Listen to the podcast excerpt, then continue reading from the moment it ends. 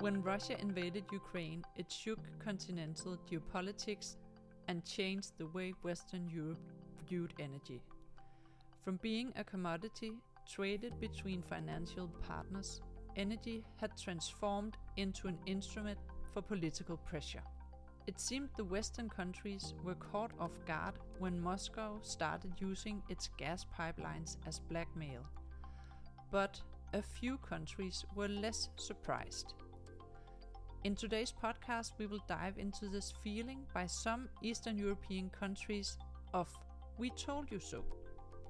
We'll talk about the experiences Poland and Lithuania have had working to free themselves from dependence on Russian gas, and how those experiences might inspire other countries in the EU with the dilemmas we are facing right now. My name is Marie Barse, and I'm Communications Officer here at DIS. And in this English episode of the DIS podcast, I have two researchers here with me. Isabella Surwillo, you're a postdoc here at DIS, and Veronica Slakaitytė, research assistant. Welcome. Thanks for having us. Thank you. Isabella, you grew up in Poland and still have uh, your whole family living there when the war in Ukraine began and we here in Western Europe started to understand that our dependence on Russian gas might become a problem, what did you think? Well, I guess I was surprised to what extent Western Europe was surprised by these developments. Uh, partly because my own research is on energy security, so I'm obviously more familiar with this topic, but partly also because I'm from Poland and the topic has been high on the security agenda there for many years. So the geopolitical dimension of uh, energy policy decisions has been considered uh, for a long time now, especially when it comes to overdependency on Russian energy resources. So, Veronica, do you recognize this from a Lithuanian perspective? Um, definitely. Um, it's quite similar to Poland's. Lithuania has always considered the overdependence on Russian energy imports as problematic, and to counter this, a wide range of projects were initiated over the past few decades. At the moment, we talk about energy crisis in the context of Russia's war in Ukraine, but already in the winter of 2006, the Ukrainian gas crisis sparked debate on energy security in Europe. As Russia and Ukraine continue arguing over gas shipments, European countries are calling for the gas flow to be restored after enduring a week of freezing weather without Russian gas. In a meeting with his Bulgarian and Slovakian counterparts, Russian Prime Minister Vladimir Putin said Russia is doing its best to resume gas supplies to Europe that flow through Ukraine's pipelines. Putin blamed Ukraine for stopping the transit. Here, a dispute between Ukraine and Russia over gas prices resulted in Russia limiting gas supply to Ukraine, which also hit other countries in the region. And in 2009, another dispute made Russia cut off gas to Ukraine completely for 13 days. That raised concerns about potential energy blackmail in Central and Eastern Europe. But what what what's a good definition of this energy blackmail? Well, there is no one agreed definition of energy blackmail, but I think uh, we can understand it as strategic use of energy resources as a political tool to uh, exert political or economic pressure on the importing countries and it taken form, uh, for example, of the intentionally cutting or limiting energy supply, or for example, inflating energy prices. Of course, just rising energy prices is not a blackmail. It all depends on a political context. Um, so, in the case of Europe, uh, for example, although the Kremlin would typically deny that the disputes over the, you know, the oil or gas deliveries or supply cutoff episodes were politically motivated, when we look at them closer, it looks like these events tend to correlate with political developments in the importing states that actually run against Russian interests. So, in the context of Russia Europe energy relations, the energy blackmail episodes were um, technically possible as many countries uh, of this former Soviet space uh, remained sort of locked in in the Soviet era energy infrastructure that linked them with the US- USSR as well with uh, one another. So it created this multi level dependencies on a regional level. And uh, because of that, Moscow could use energy as a weapon to manifest its regional power and also to try to sort of prevent some of those states uh, from the post-Soviet space from turning towards west. So, so Veronica, what what could be what could this energy blackmail entail? What what what examples do we have we seen? Uh, we have seen multiple examples all across Europe throughout the years, and um, among the more prominent ones of these so called energy as weapon tactics are the disruptions in 1992 to 1993, when the newly restored Baltic states requested the Russian military forces to leave their territories. And uh, Moscow responded by periodically shutting off oil supply and limiting gas flows. The later incidents include a gas cutoff in 2006 when Russia and Ukraine clashed over prices in a new political context with a pro Western president in Ukraine, as well as 2006 gas blackmail against Georgia when Gazprom more than doubled the prices not long after the country expressed its desire to join NATO.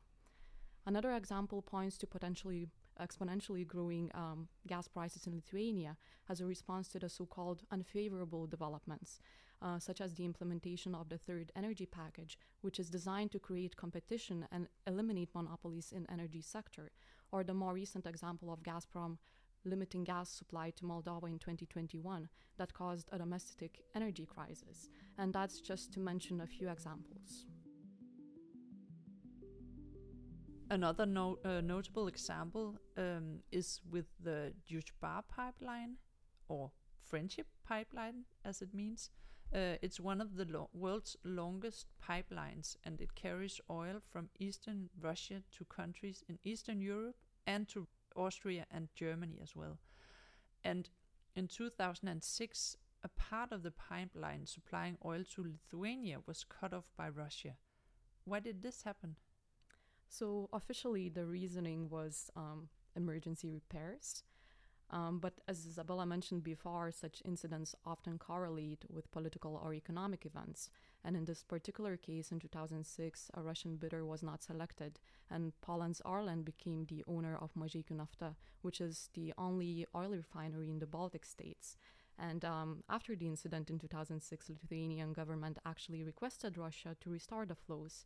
However, the friendship pipeline remained shut off, or more like under indefinite repairs since. And it's still under maintenance or repairs One now could say. as we speak. yeah, yeah. So at that time, it was a Polish company that took over stock majority in in this very big oil refinery, and Russia didn't like that. That's correct. Yeah. The different gas crises and episodes of energy blackmail made both Poland and Lithuania start viewing energy supply as a security issue. This made them look for alternative energy sources to diversify their energy supply so that they would be less dependent on Russia. Isabella, what did the Polish government do? So, when it comes to Poland, energy policy was securitized from around since uh, mid uh, 2000s. Uh, in 2005, Lech Kaczynski became president of Poland, and he really made energy security one of the top priorities of his presidency. Uh, and in January 2006, we had Ukrainian gas crisis. So around that time, uh, lot of plans for energy diversification that were on the table for many years during different governments started to crystallize. And that was especially uh, in relation to the gas sector. So, for example, for importing uh, Norwegian gas to Poland via Denmark, or plans for the construction of uh, LNG terminal, liquefied natural gas terminal in Świnoujście. Many of those projects uh, materialized just recently, but they were under development for a longer time. So Poland opened uh, its first LNG terminal in 2016, and the Baltic pipe that delivers uh, Norwegian gas to Poland via Denmark opened just in uh, autumn 2022. And Poland also invested in a number of uh, connecting short and shorter sort of gas pipelines with neighboring countries such as Lithuania or Slovakia there's also another project that's on the table that will connect Poland to uh, Czech Republic. Uh, and the fact that those projects came to fruition now is also strategic because Poland signed a contract for gas deliveries with Russia in mid 90s, and it was a very long contract that was supposed to expire only by the end of 2022. So it was a strategic uh, investment in the gas infrastructure over the years that uh, basically helped Poland to diversify. And of course, it is lucky in current circumstances because now that we have a gas uh, energy crisis and it's really hard to uh, get additional gas, those uh, this infrastructure is very important. Yeah, so it's all about sort of all these projects is about making sure that you can get energy from different places Yes. so that you're not dependent on one supplier. Yes, exactly. Um, so if it's sort of connecting to other countries, building these liquefied uh, natural gas um, terminals that can store and and and uh, distribute di- distribute liquefied gas. That's that's all a part of this sort of to become less vulnerable and less dependent on one supplier. Yes. Yeah. And how did they uh, approach it in uh, Lithuania? Um, there are quite many examples, but perhaps the most um, famous one is the floating storage and regasification unit uh, for liquefied natural gas in Klaipėda, which became operational in 2014. Every month, tank ships filled with liquefied natural gas head to Lithuania via the Baltic Sea. One full LNG carrier is all it takes to supply the country's 2.8 million people with gas for half a month. I was actually there when the ship uh, sailed into part of Klaipėda, and although the day was really rainy and foggy, there was this like overall celebratory feeling among among the people. Uh, people were excited for independence, which also happens to be the name of this FSRU, which enables to access gas of different origins. The terminal was called Independence because it makes Lithuania completely independent of Russian gas, which until recently was delivered via pipelines. Filming in the terminal and the port is prohibited due to fears of Russian sabotage. The LNG comes from Norway, the US, and the Gulf states. The gas, which is cooled down to minus 160 degrees Celsius for shipping, is converted back to gas and fed into Lithuania's grid through underground pipelines. We also have quite um, a few new pipelines or increased capacities, like the one with Poland, also um, boosted capacity with Latvia. And um, when it comes to the electricity systems, many changes have been initiated. Now we have multiple electricity grid connectors, uh, such as the one with Sweden. And in the current climate, the synchronization of the Baltic power grids is um, also sped up. Mm. But all these alternatives to just getting gas from Russia, they are difficult to construct and not not necessarily economically profitable, right? Uh, yes, uh, especially when we think about Central and Eastern Europe, uh, where you know after the collapse of the uh, Soviet Union, diversification away from Russian fossil fuels was particularly challenging, especially when it comes to natural gas, because uh, you know to diversify gas, there is you need basically alternative costly infrastructure, either pipelines to suppliers from other geographical locations. In uh, this case, it's for example Norway or Central Asia, or uh, liquefied natural gas terminals (LNG). Uh, moreover, in some cases, uh, for example, in Ukraine, Russia, for example, offered uh, gas at heavily discounted rates, which uh, was keeping the government in Kiev in this strings attached state of privilege for many years. So, in a nutshell, uh, piped Russian gas uh, was cheaper. However, since energy policy was securitized in many countries of the region, such as Poland or Lithuania, uh, the security aspect was uh, often prioritized over just purely economic rationale. And many countries uh, went ahead with projects such as the investments in those uh, most costly LNG terminals. Yeah, even though it it would have been cheaper to just keep being dependent on Russian gas, the fact that it was viewed as a security issue made it maybe more okay to it made it uh, justifiable, but also Yeah. when we talk about securitization of energy policy, it means that hard security considerations, which are connected to geopolitics, sometimes trump purely economic calculations because you know it's a national security that's considered to be at stake. yeah yeah like when we invest in I don't know military uh, airplanes or something. That's also maybe not not economically uh, profitable, but we need to do it anyway because it's a security issue. Mhm. If you consider something a security issue, which of course that, that differs across uh, Europe, Yeah. but in Polish case, yeah. Yeah. Countries in Western Europe were also affected by these different energy crises, but here the strategy was somewhat opposite to the Polish, Polish and Lithuanian. Instead of diversifying, Western Europe made themselves even more dependent on Russian gas.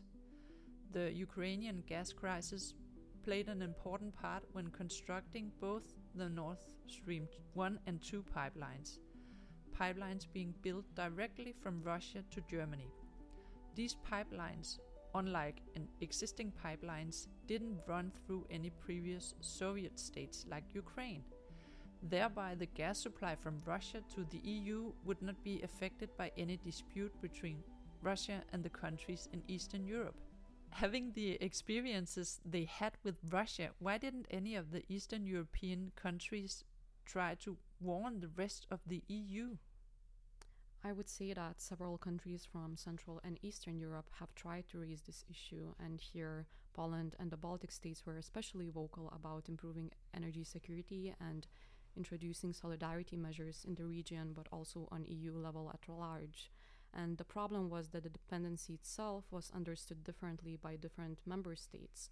So, in the post Soviet zone, the dependency on Russian fossils is seen as a vulnerability while in certain Western states, um, the EU Russia energy relations were considered to be characterized by interdependency instead. So, unsurprisingly, when it comes to projects such as Nord Stream 2, uh, one can say that, well, solidarity was absent. And here, historical background also plays an important role. Um, oftentimes, the warning tone of the Baltic states and Poland was regarded as paranoia or even Russophobia. Why didn't countries like Germany take these warnings more seriously? Do you think, Isabella?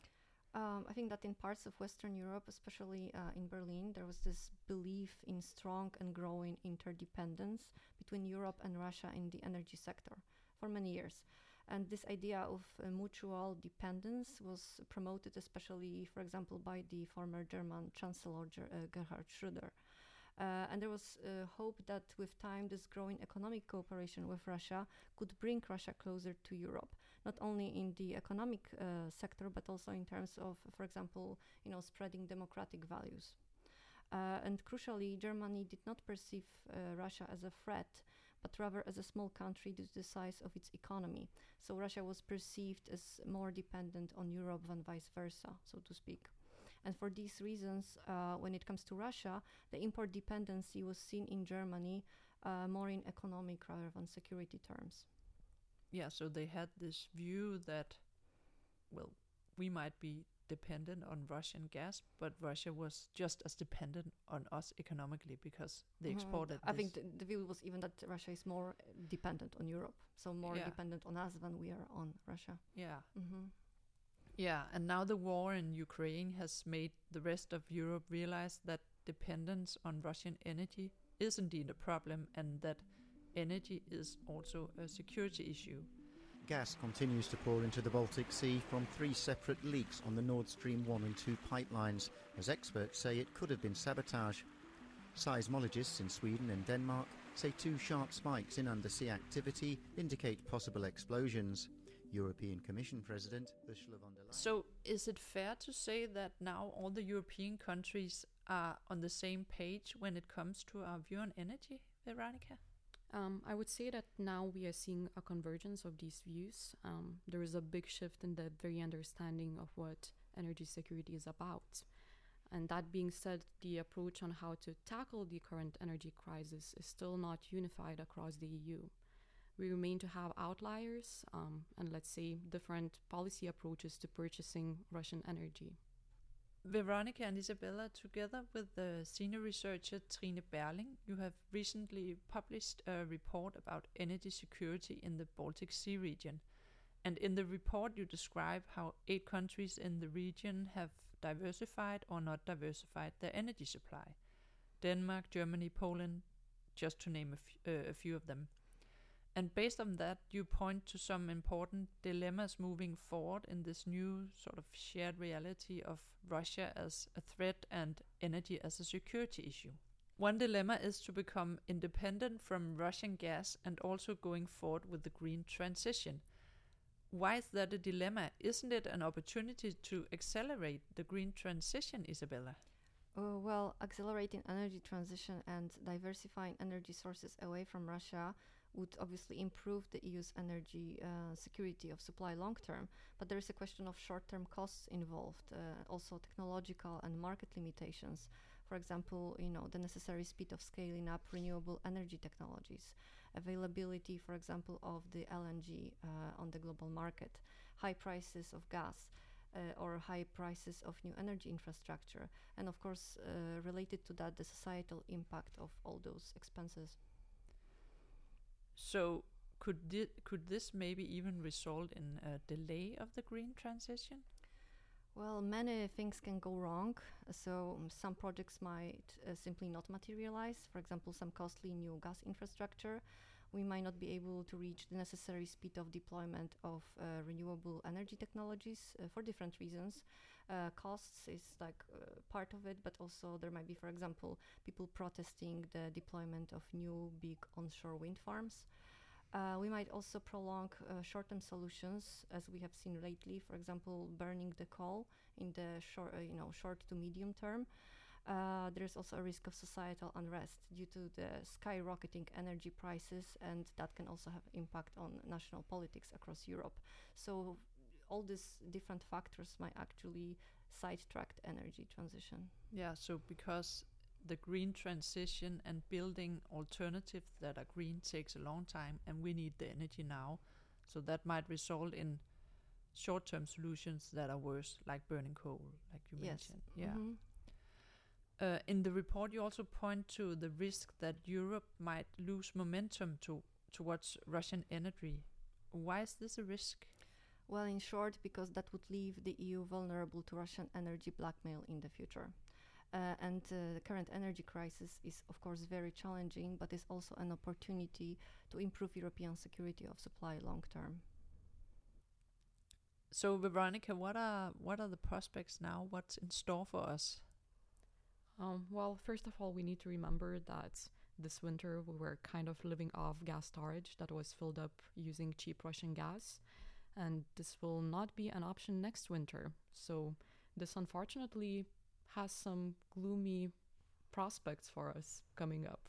yeah so it's been cold but it might become even colder I don't want to say it, but you said it. Super. Well, thank you so much. That's all we have time for today. Thank you, Isabella and Veronica, for being here with us and explaining energy security. Thank you. Thank you. The report you have written is called Energy Security in the Baltic Sea Region and can be downloaded from DISE's website. Thanks for listening.